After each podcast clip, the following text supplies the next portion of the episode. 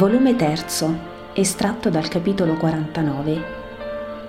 A Endor, nella grotta della maga. Conversione di Felice, detto poi Giovanni.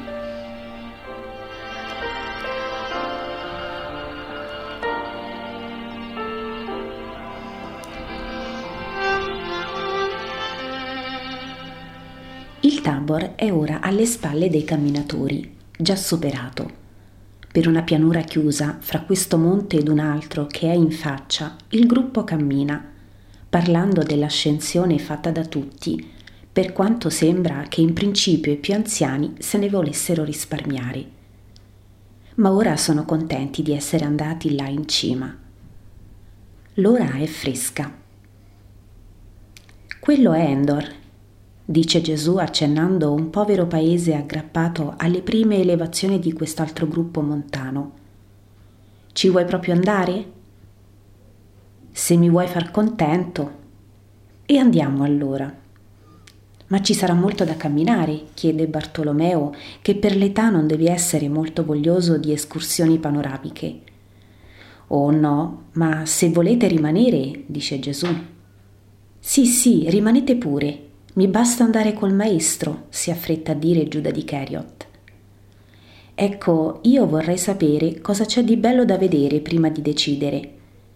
In cima al Tabor abbiamo visto il mare e, dopo il discorso del ragazzo, debbo confessare che l'ho visto per bene per la prima volta e l'ho visto come vedi tu, col cuore. Qui vorrei sapere se c'è da imparare qualche cosa e allora vengo, anche se devo faticare dice Pietro. Li senti? Tu non hai ancora detto le tue intenzioni, per gentilezza verso i compagni, dille ora, invita Gesù. Non è a Endor che Saul volle andare per consultare la pitonessa? Sì, ebbene. Ebbene, maestro, mi piacerebbe andare in quel luogo e sentire da te parlare di Saul. Oh, allora ci vengo anch'io, esclama Pietro entusiasta. E allora andiamo. Fanno a passo svelto l'ultimo tratto di via maestra e poi la lasciano per una via secondaria che porta diritta a Endor. È un povero luogo, come ha detto Gesù. Le case sono abbarricate alle pendici, che dopo, oltre il paese, si fanno più aspre. Povera gente le abita, per lo più i cittadini devono esercitare la pastorizia su per i pascoli del monte. Pochi campicelli di orzo, o simile biada, nei ritagli propizi, e delle piante di melo o di fico. Ora domanderemo dove era il luogo della maga, dice Gesù, e ferma una donna che torna con le anfore dalla fontana. Questa lo guarda curiosamente e poi risponde sgarbata non so, ho ben altre cose più importanti io di queste fole. E lo pianta in asso. Gesù si rivolge ad un vecchietto che intaglia un pezzo di legno. La maga? Saul? E chi se ne occupa più? Però mm, aspetta, c'è uno che ha studiato e forse saprà. Vieni e il vecchietto arranca su per una vietta sassosa fino ad una casa molto misera e molto sciatta. Sta qui, ora entro e lo chiamo. Pietro, accennando a del pollame che razzola in un cortiletto sudicio, dice Quest'uomo non è un israelita. Ma non dice altro perché torna il vecchietto seguito da un uomo guercio, sporco e disordinato, come tutto quanto è della sua casa. Il vecchietto dice, vedi, quest'uomo dice che è là, oltre quella casa diroccata. Un sentiero, poi un ruscello, poi un bosco e delle caverne. La più alta, quella che mostra ancora delle mura diroccate al suo fianco, è quella che cerchi. Non hai detto così? No, hai tutto confuso. Andrò io con questi stranieri. L'uomo ha una voce aspra e gutturale, il che aumenta il senso di disagio si incammina. Pietro, Filippo e Tommaso fanno segni su segni a Gesù perché non vada, ma Gesù non dà retta. Cammina con Giuda dietro all'uomo e gli altri lo seguono, di malavoglia. Sei israelita? chiede l'uomo. Sì. Io pure, o quasi, benché non sembri, ma sono stato molto tempo in altri paesi e ho preso abitudini che questi stolti deplorano. Sono meglio degli altri, ma mi dicono demonio perché leggo molto, allevo pollame che vendo ai romani e so curare con le erbe. Da giovane per una donna mi presi con un romano e lo pugnalai. Lui morì, io vi persi l'occhio e le sostanze e fui condannato all'ergastolo per molti anni, per sempre, ma sapevo curare e guarì la figlia di un guardiano. Ciò mi valse la sua amicizia e un poco di libertà. L'ho usata per fuggire, ho fatto male perché l'uomo certo scontò la mia fuga con la vita. Ma la libertà sembra bella quando si è prigionieri. E non è bella poi? No, è meglio il carcere dove si è soli, al contatto con gli uomini che non concedono di essere soli e che ci stanno intorno per odiarci. Hai studiato i filosofi? Ero maestro a Cinzium ero proselite. E ora? E ora sono nulla, vivo nella realtà e odio come fui e come sono odiato. Chi ti odia? Tutti, e Dio per il primo. Era mia moglie e Dio ha permesso mi tradisse e mi rovinasse.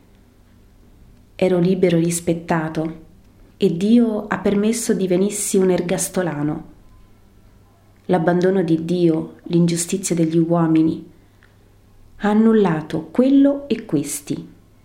Qui non c'è più niente. E si batte sulla fronte e sul petto.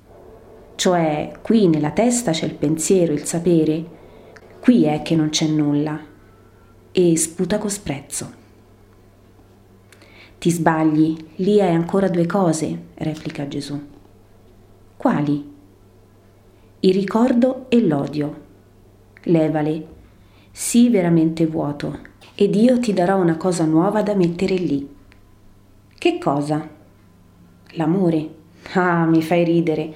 Sono 35 anni che non ridevo più, uomo. Da quando ebbi la prova che la femmina mi tradiva col mercante di vini romano. L'amore. L'amore a me. Come se io gettassi gioielli ai miei polli, Morirebbero di indigestione se non riuscissero a passarli nello sterco. Lo stesso a me, mi farebbe peso il tuo amore se non lo potessi digerire.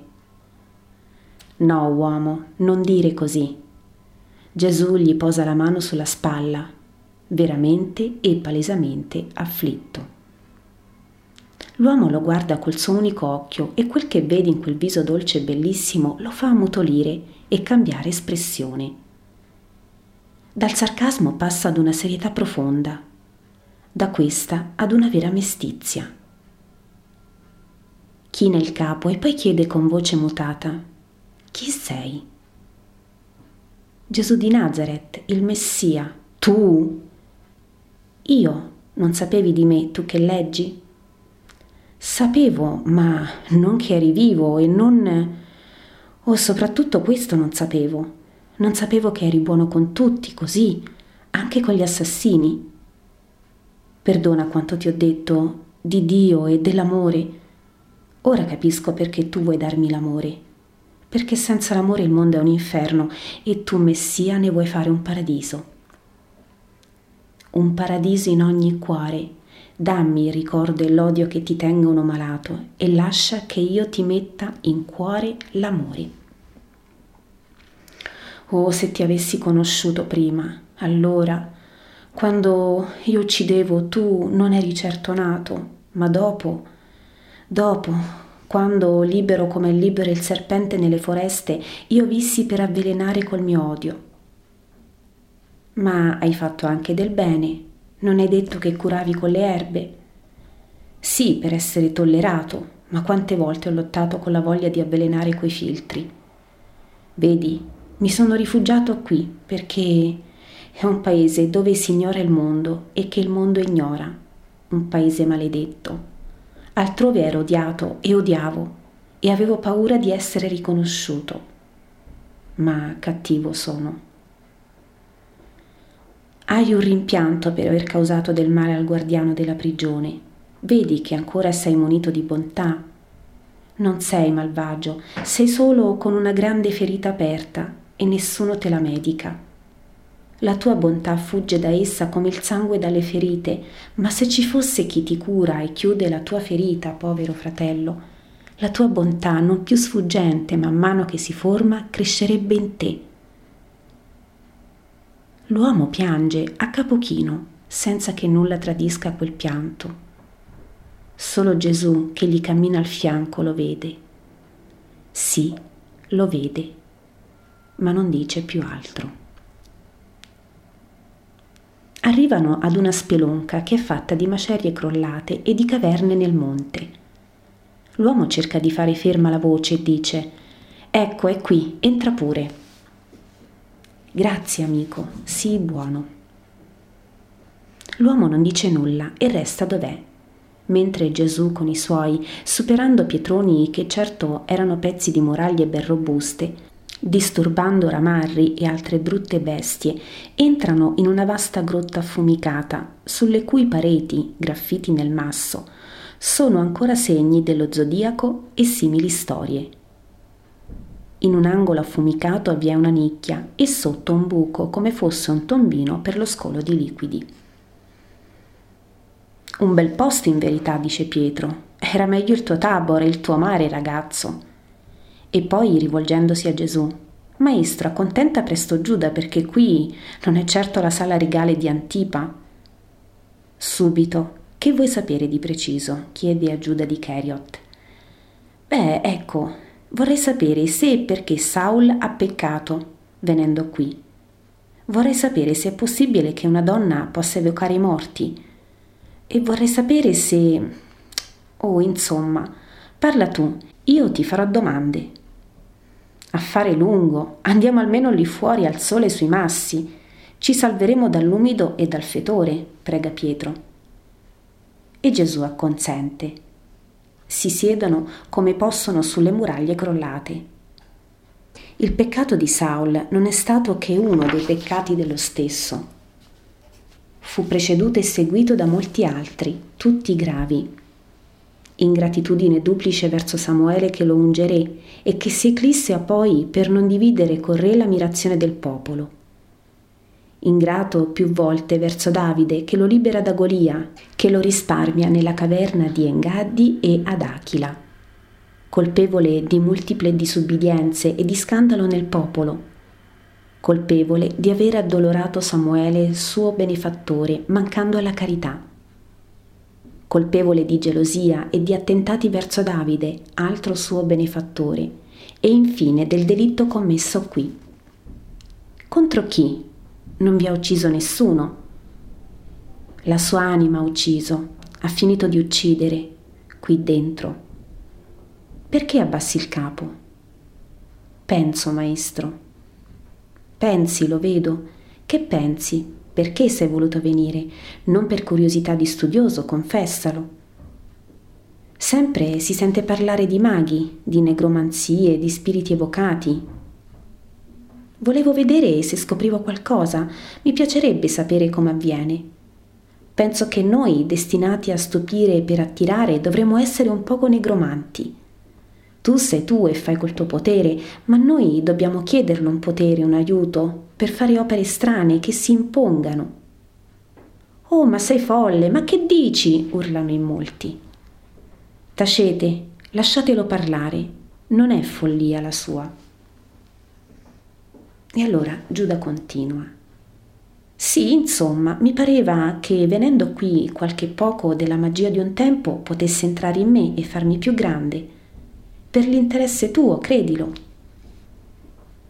So che sei sincero in questo tuo desiderio attuale, ma ti rispondo con parole eterne perché sono del libro e il libro sarà finché sarà l'uomo. Creduto, schernito, impugnato in nome della verità o deriso, sarà, sempre sarà. È detto, ed Eva, Visto che il frutto dell'albero era buono a mangiarsi e bello a vedersi, lo colse e ne mangiò e ne diede al marito. E allora i loro occhi si apersero e si accorsero di essere nudi e si fecero delle cinture. E Dio disse, Come vi siete accorti di essere nudi solo per aver mangiato il frutto proibito? E li cacciò dal paradiso di delizie. E nel libro di Saul è detto, disse Samuele apparendo, perché mi hai disturbato col farmi evocare? Perché interrogarmi dopo che il Signore si è ritirato da te? Il Signore ti tratterà come ti ho detto, perché tu non hai obbedito alla voce del Signore. Quindi io ti dico, figlio, non tendere la mano al frutto proibito, anche solo accostarlo è imprudenza. Non avere curiosità di conoscere l'ultraterreno per timore che non ti se ne apprenda il satanico veleno. Fuggi l'occulto e ciò che non si spiega. Una cosa sola va accolta con santa fede, Dio. Ma ciò che Dio non è e che non è spiegabile con le forze della ragione e creabile con le forze dell'uomo, fuggilo, fuggilo, che non ti si aprano le fonti della malizia e tu non comprenda di essere nudo nudo, repellente nell'umanità mista al satanismo. Perché vuoi stupire con prodigi oscuri? Stupisci con la tua santità e sia luminosa come cosa che viene da Dio. Non avere desiderio di lacerare i veli che separano i viventi dai trapassati. Non disturbare i defunti. Ascoltali, se saggi, finché sono sulla terra. Venerali, con l'ubbidirli anche dopo la morte ma non turbare la loro seconda vita.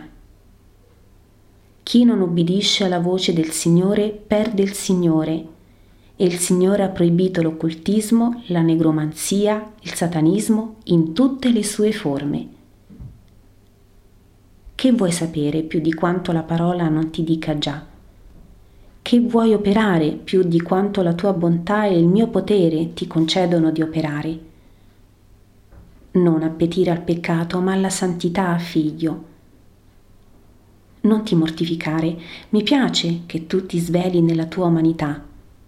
Quello che piace a te piace a molti, a troppi. Solo il fine che tu metti a questo tuo desiderio, cioè essere potente per attirare a me, leva a questa umanità molto peso e vi mette ali. Ma sono di uccello notturno No, mio Giuda, mettivi ali solari, ali d'angelo al tuo spirito. Col solo vento di esse attirerai cuori e li trasporterai nella tua scia a Dio. Possiamo andare? Sì, maestro. Ho sbagliato. No, sei stato un indagatore. Il mondo ne sarà sempre pieno. Vieni, vieni, usciamo da questo luogo di puzzo incontro al sole andiamo. Fra pochi giorni è Pasqua e dopo andremo da tua madre. Io ti evoco quella, la tua casa onesta, la tua madre santa. Oh, che pace! Come sempre, il ricordo della madre e la lode del maestro alla madre rasserena Giuda. Escono dalle rovine e cominciano a scendere per il sentiero fatto prima.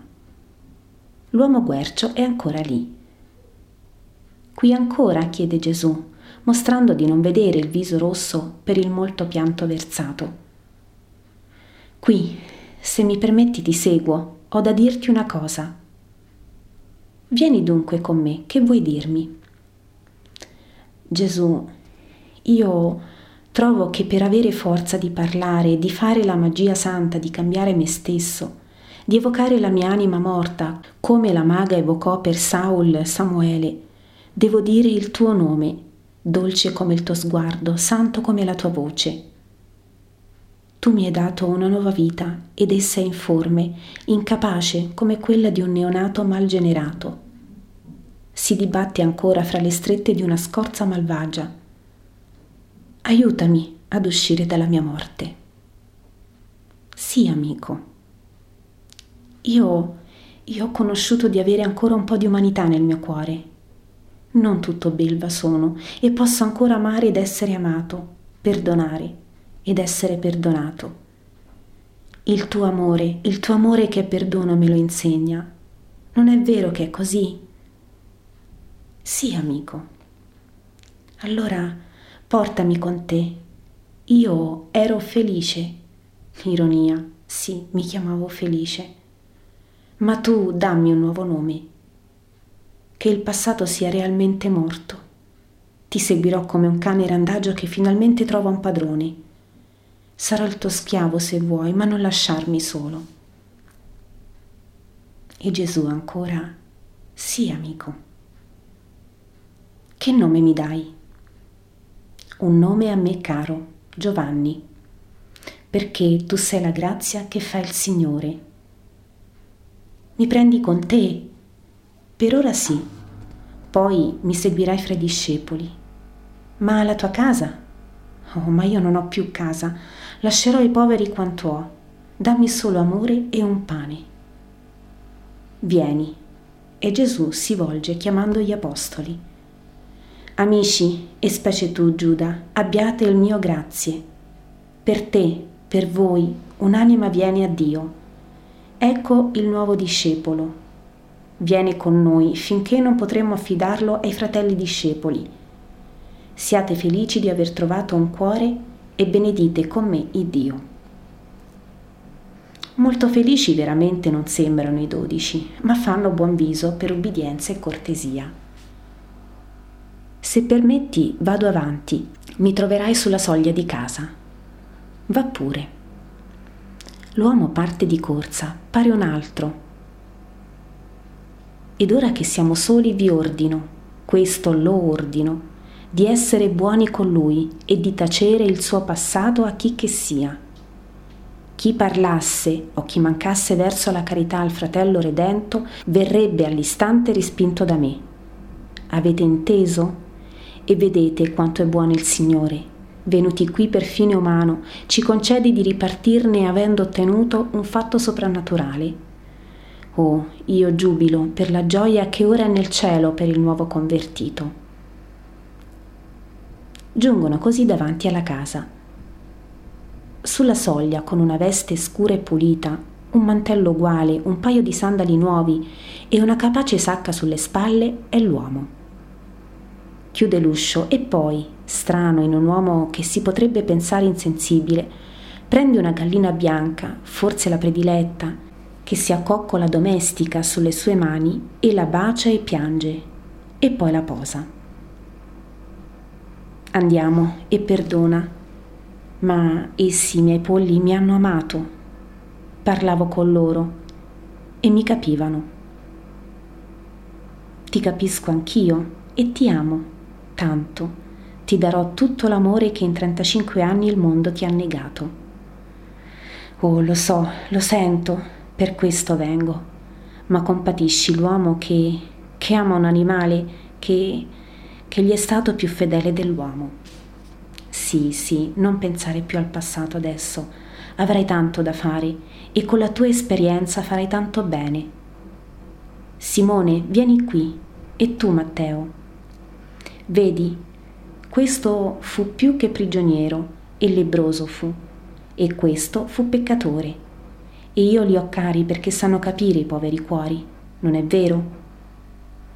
Per bontà tua, Signore, ma certo, credi, amico, che tutto si annulla nel servirlo. Resta solo la pace, dice lo zelote. Sì, la pace e una giovinezza nuova succede dove era vecchiezza di vizio e di odio io ero pubblicano, ma ora sono l'Apostolo. Abbiamo davanti il mondo e noi siamo istruiti circa esso. Non siamo i fanciulli svagati che passano presso il frutto nocivo e la pianta che piega e non vedono la realtà. Noi sappiamo, possiamo evitare il male e insegnare agli altri ad evitarlo e sappiamo raddrizzare chi piega, perché sappiamo come è di sollievo essere sorretti e sappiamo chi sorregge, cioè Lui, dice Matteo. È vero, è vero, mi aiuterete, grazie. È come io passassi da un luogo oscuro e fedito all'aperto di un prato fiorito. Ho provato qualcosa di simile quando sono uscito, libero, finalmente libero dopo vent'anni di ergastolo e di lavoro brutale nelle miniere dell'Anatolia e mi sono trovato, in cima ad un monte aspro ma aperto, pieno di sole per l'aurora, e coperto di boschi odorosi. La libertà.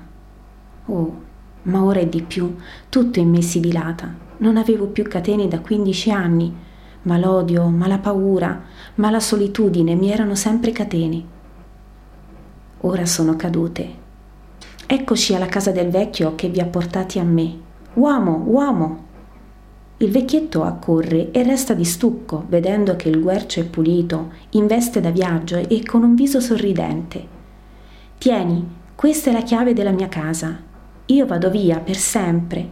Ti sono grato perché tu sei il mio benefattore. Mi hai reso la famiglia. Fa del mio tutto quello che vuoi e cura i miei polli. Non li maltrattare. Ogni sabato vieni un romano e compera le uova.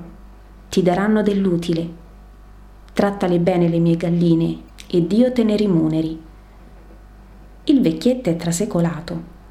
Prende la chiave e resta a bocca aperta Gesù dice, sì, fa come egli ti dice, e io pure te ne sarò grato. In nome di Gesù ti benedico. Il Nazareno, sei tu! Misericordia, ho parlato col Signore. Donne, donne, uomini, il Messia è fra noi. Strilla come un'aquila e corrono persone da ogni parte. Benedici, benedici, gridano, e altri, resta e altri dove vai? Almeno di dove vai? A restare non posso. Ti seguiamo, lo vuoi? Venite e a chi resta pace e benedizione. Si avviano verso la via maestra, la prendono. L'uomo che cammina vicino a Gesù e che fa fatica sotto la sua sacca attira la curiosità di Pietro. Ma che hai lì dentro di tanto pesante? chiede le vesti e dei libri. I miei amici, dopo e con i polli. Non ho potuto separarmi. E pesano. Eh, la scienza pesa già. E a chi piace, eh? Mi hanno impedito di impazzire. Eh, ci devi volere bene. Ma che libri sono? Filosofia, storia, poesia greca, romana, Belli, belli, certo belli, ma pensi poterli portare dietro? Forse riuscirò anche a separarmene, ma tutto insieme non si può fare, non è vero, Messia? Chiamami maestro. Sì, non si può, ma ti farò avere un luogo dove potrai dare un ricovero ai tuoi amici, i libri. Ti potranno servire per discutere con i pagani di Dio. Oh, come hai netto il pensiero ad ogni restrizione, Gesù sorride e Pietro esclama, Sfido io, è la sapienza lui, e la bontà, credilo, e tu sei colto.